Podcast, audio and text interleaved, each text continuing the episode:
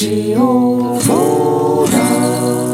日と今日の境界線、今日と明日の境界線、何かと何か、誰かと誰かの境界線、日常に張り巡らされている様々な境界線を越えるでも、またぐでもなくすり抜けていく回電波、伊佐下九郎のラジオボーダー、えーシャープ42、42回目の放送になります。改めまして、伊佐下九郎です。本日もよろしくお願いします。2021年、えー1月11日ですか。本日は成人式ですね。えー新成人の皆さん、おめでとうございます。わあ。あの、わ、あの、あ私事ですいませんけど、あの、僕はあの、小学校2年生ぐらいの、なんていうんですか、小2ぐらいからあまりこう成長してないので、あの、大人ぶったり先輩ぶったりとか、そういう気持ちはもう全然一切ないですね。もうおめでとうございますという気持ちが120あるというだけで、それだけ分かってほしいですね。あの、でもあれですよね。こう、まあ、行く行かないとかは別にしてね、状況が状況なんで、この、開催さえされないっていうのは、ちょっとなんかこう、寂しい気もしますし、なんかちょっとかわいそうな気もしてしまいますよね。うん。今日ちょっと外歩いてたら、あの、晴れ着の方なんかもね、いらっしゃって、あの、ああ、いいな、綺麗だな、なんて思いながら、見てたんですけどね。本当におめでとうございます。はい。あの、成人式といえばですね、あの、僕に関して言うともう14、5年前ぐらいのことになるんですけど、まあ結構前のことなんで、こう、意外と記憶がなかったりもして、うん。ただね、あのーうちの田舎は、成人式が、あの、夏にあるんですよ。お盆ど真ん中に。まあ、おそらくまあ人口の少ない田舎なんで、まあ、外にね、進学だったり就職だったり、外に出た人も帰ってきやすいだろうっていう理由ではあると思う。人が集まりやすいっていう理由だとは思うんですけど、夏にあるんですよ。ええ。で、もしかしたら田舎あるあるで、そういう地域の方もいらっしゃるんじゃないかなとは思ってるんですけど、そういえば、この、こういう話したことないなと思って。そうそう、真夏にあるんですよ。で、まあ、男子はスーツで。で、女子はね、あんまり晴れ着っていうのもね、真夏ですから、あれですからね、なんか多分、ちょっと綺麗な格好なんかしてたような記憶があるんですけどね。うん。成人式の記憶らしい記憶っていうのもあんまりないんですけどね。うん。大山地鶏って最近すごい有名じゃないですか、焼き鳥屋さんとかで。あ、あ、あそこのふもとに実家があるんですね。で、成人式もその大山でや、大山にある施設でやったんですけど、そうそう、もう大自然でね、もう、あの、本当に山の中なんですけど、ええあの、成人式の日の夜かな、ブッチっていう友達とね、あの、ヒデっていう友達と僕と3人で仲いい、あよかったね、あの、お男3人でこう、夜に、えー星を見にドライブしに、大山をドライブしてたって思い出はあるんですけどね。ええええあの、そういう、こう、ふと思い出しましたね。大山の星が綺麗なんですよね。流れ星をすごい見た。えーそんな成人式の日の思い出ですかね、自分は。えーまあ、あの、何にせよ、あの、新成人の皆さん、おめでとうございます。はい、えー今日もよろしくお願いします。お便りいただいてます。ありがとうございます。えーラジオネーム、まおさん。ありがとうございます。去年、初心者用ギターのおすすめを教えてほしいとメールしたものです。丁寧に紹介していただいてありがとうございました。いえいえ。右も左もわからない状態だったのですごく参考になりました。報告が遅れましたが、しばらく悩んで悩んで仲良くできそうだなと思った高峰のエレアコ PTU431KN を購入しました。お YouTube などでギター講座の番組を見たりしてちょっとずつ練習しています。えーまだたどたどしいです、えー全然指が動きません。なので、石崎さんの配信ライブを拝見した時に、やっぱギターテックすごいなと改めて感動しておりました。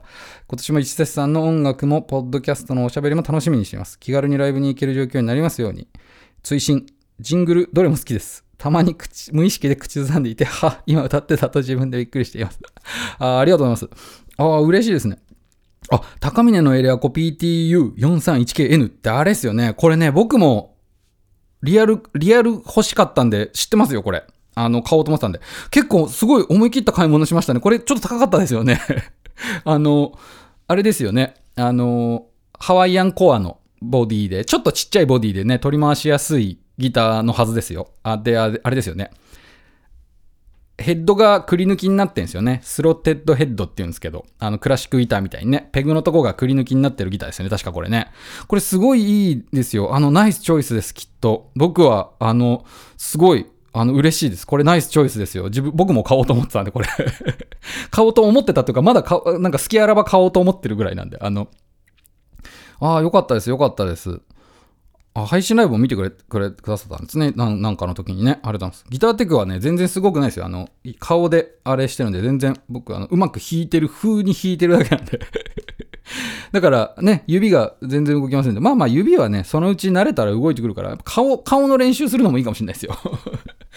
うまく弾け、弾いてる風な顔っていうのがあるんで。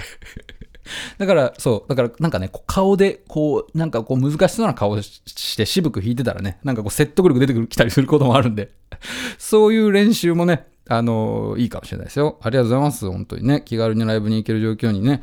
そうですよね、ライブも。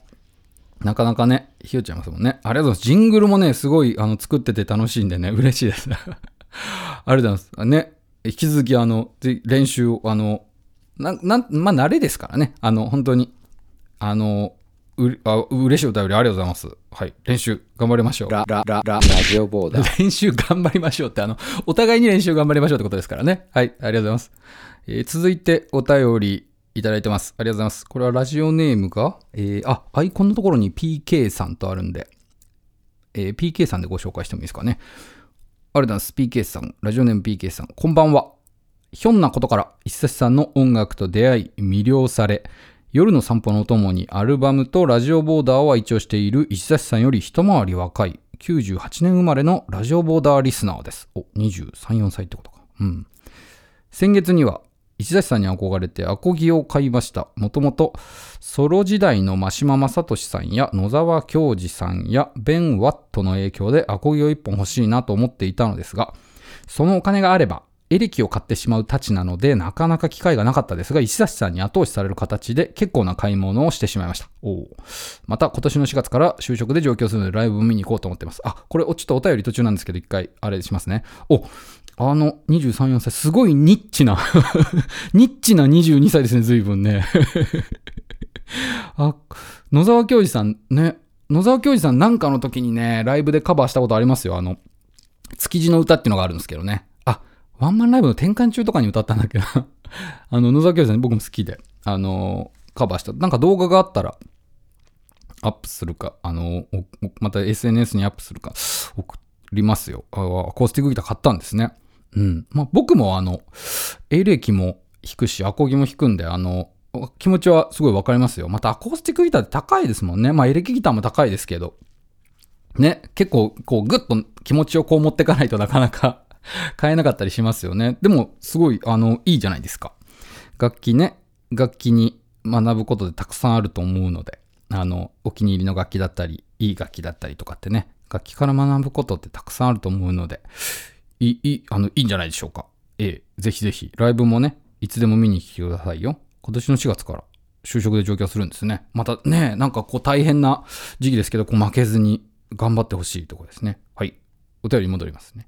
えー本題なのですが、石崎さんが思う20代の間にやっておいた方がいいことや、20代に戻れたらやりたいことを教えていただきたいです。はあえーとりあえず、えー僕は上京までにバイクで中国地方から九州地方をぐるっと一周しようかなとぼんやり考えています。長くなってすいません。いえいえいえ。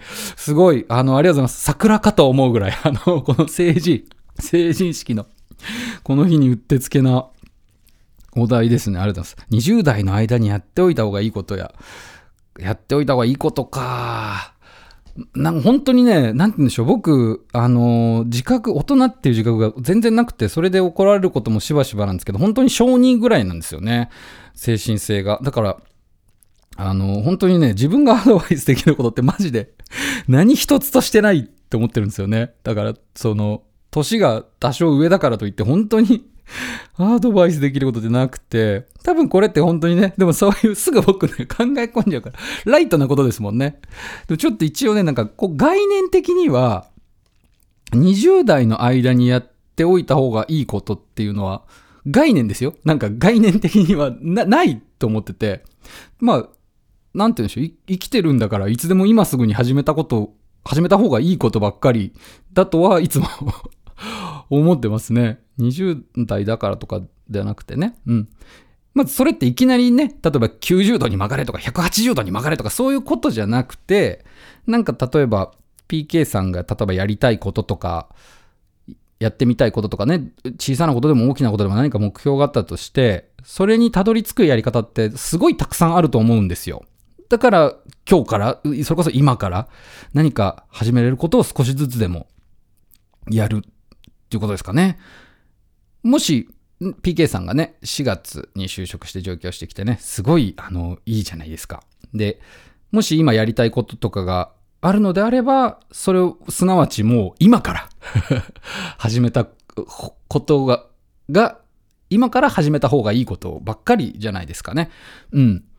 で、もし仮に PK さんがね、30代、30歳になった、40歳になったって言ってもそれは同じだと思うんですよね。うん。なんて言うんでしょうね。ちょっともしか、ちょっとごめんなさいね。話それちゃったら申し訳ないですけど、例えば飲み屋さんとか、あの職場とかで結構、ちょっとま言い方悪いですけど、下り顔とかで、あの、ものを言ってくる人っているじゃないですか。僕、下り顔をしてアドバイスしてくる人っていうのがすごい嫌いなんですよね。ただでさえ人の話を聞かないってよく言われてるのに。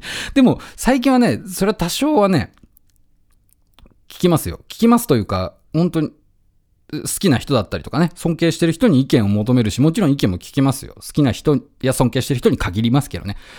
ただ、なんて言うんでしょう、その下り顔で言ってくる大人の顔みたいなのがすごい嫌いなんです。今でも。飲み屋さんとかでね、僕よく言っちゃいますけど、あの、お酒飲めないなんて人生の何割損してるみたいなこと言う人がいるじゃないですか。あれ言うの本当ムカつくんですよね。そんなわけないだろっていう。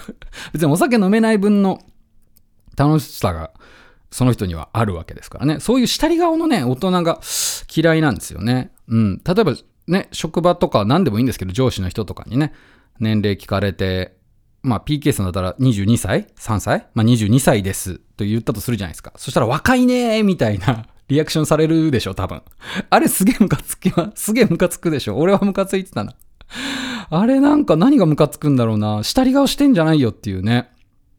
いうことにムカついてたんかな。なんか、なんて言うんでしょうね。そういう人に限って、しょうもないアドバイスしてきたりっていうこともありますからね。うん。だから職場の直属の上司で、例えばその仕事のアドバイスとかは聞けばいいですよ。効率的な仕事の進め方とかね。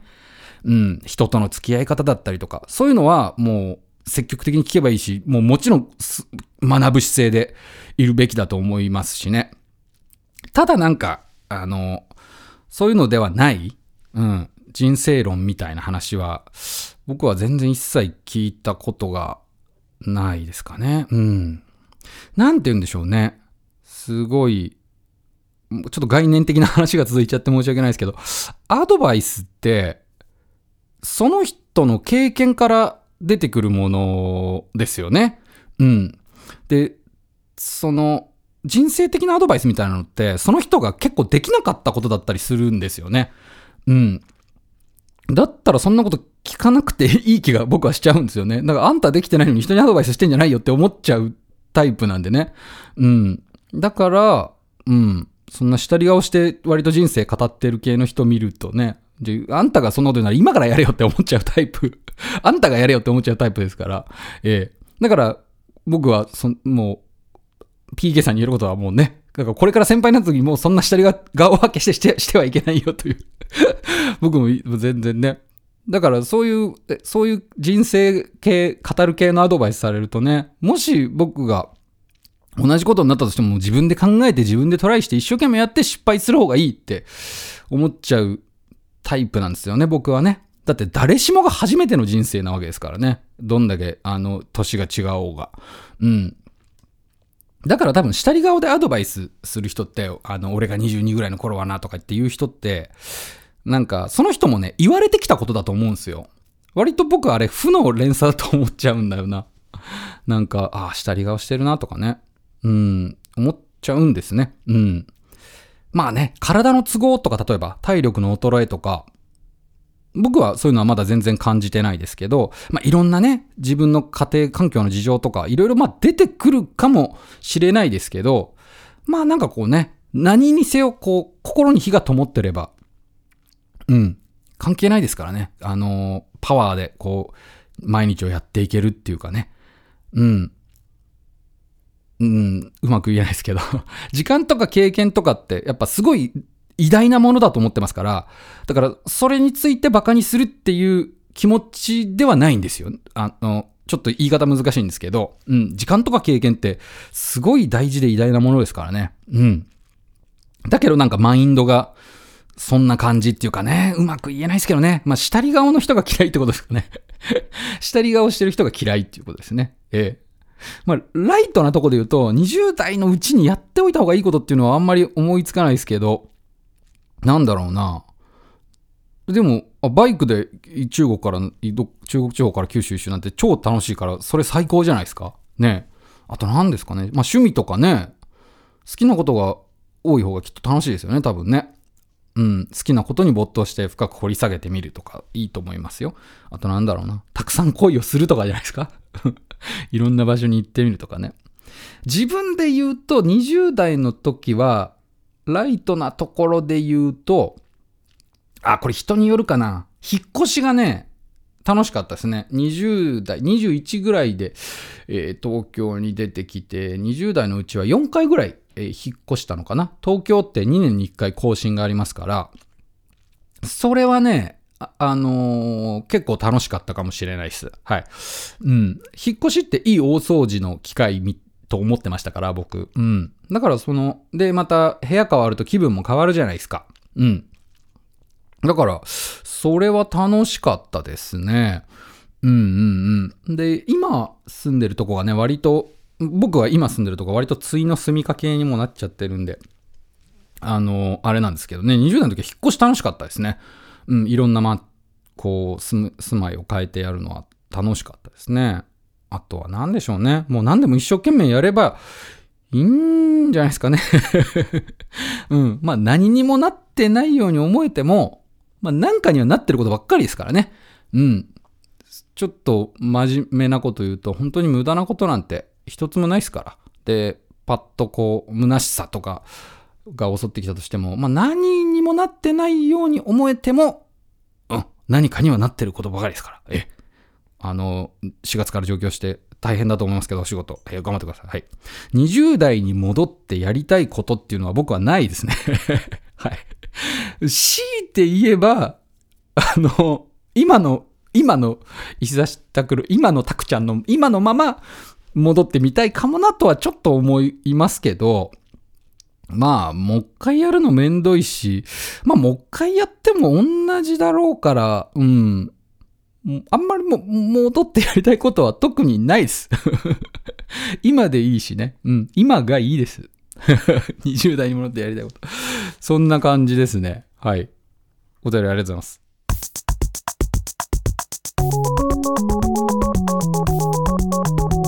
ボーダー。えーそれでは歌います。えー成人式を迎えられた皆さん、えーおめでとうございます。という気持ちで歌います。えー大人は損得、子供は気楽という歌です。聞いてみてください。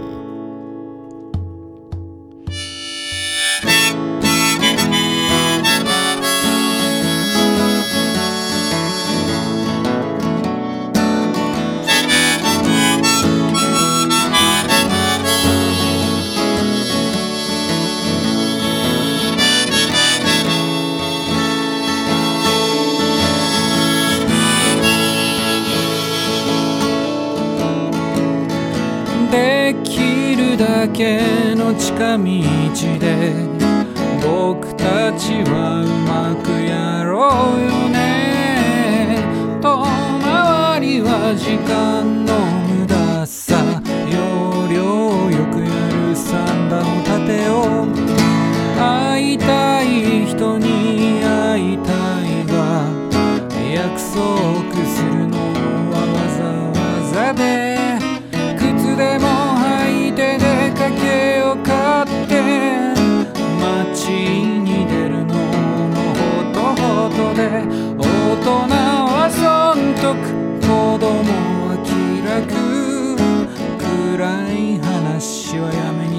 酒でも飲もうぜなんて言ってるからダメなのかね。バレない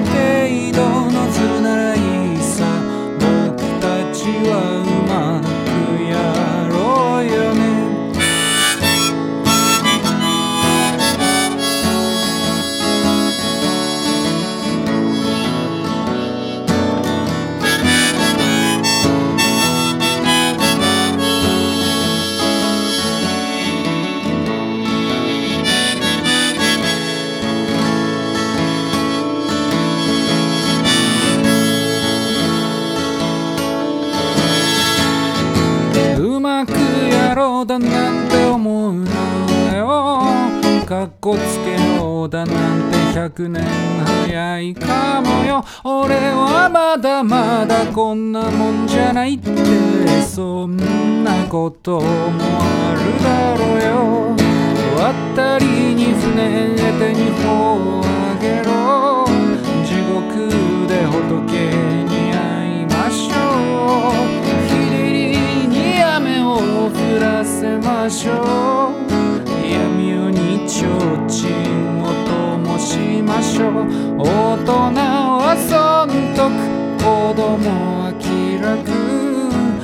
ちらもわかるようなふりをして空っぽな僕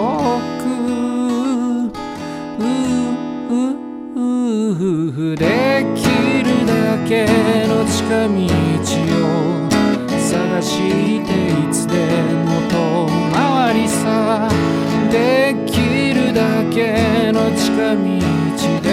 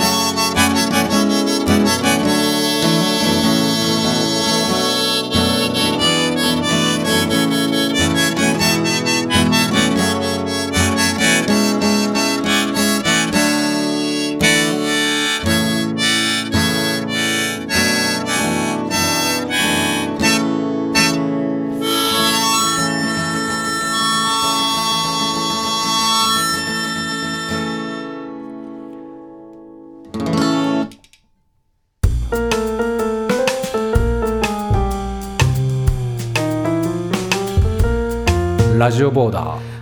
20代に戻ってやりたいことか、なんて、この間にふと、えー考えちゃったんですけどね。うん、今はないって言った方がいいのかなこれから出てくるんだろうかあの時こうしときゃよかった、こうしときゃよかったなんていうことが。で、ふと考えちゃいましたね。うん。あ、それこそあの僕スーパーカブ、あの、好きで、スーパーカブに乗ってたんで、緑色の昔ながらの。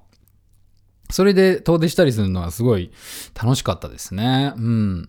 でも今ちょっとね、ふと考えたんですけど、まあ20代に戻ってやりたいことパッと出てこないっていうことは、まあ今はないんでしょうね。うん。そんな感じです。僕あの、ジェーン・スーさんにすごい憧れてるんで、まだまだちょっと男ジェーン・スーへ、男ジェーン・スーになるにはまだちょっと道のりが 遠そうですけど、あの、ええあの、相談とか、バシバシ乗っていきたいところですね。あの、はい、そんな感じです。はい、エンディングです。えーお知らせ事はですね、えーあ、ライブも実はですね、まだあの決まってるのがなくて、ライブやりたいんですけどね、はい、あのまた決まった際はお知らせしますので、よろしくお願いします。あと、あれですね、あ、年間石指拓郎2020という記事を、あの、アンテナさんという、アンテナという、あの、えーカルチャーや音楽などをあの扱っているウェブサイトで年間印刷した頃2020という記事をあのアップしてもらったのでまたそちらの方も見てみてください。よろしくお願いします、えーラジオボーダーですね。お便りいつでもお待ちしております、えーラジオボーダーポッドキャスト。ラジオボーダーポッドキャスト at gmail.com ですね。え番組の詳細欄からポチッとワンクリックで送れるように、えーなってますのでまたいつでもよろしくお願いします。はい、本日はそのところですかね。はい、お便りありがとうございました。うん、そして、えー新成人の皆様おめでとうございます。はい、ファイト ありがとうございました。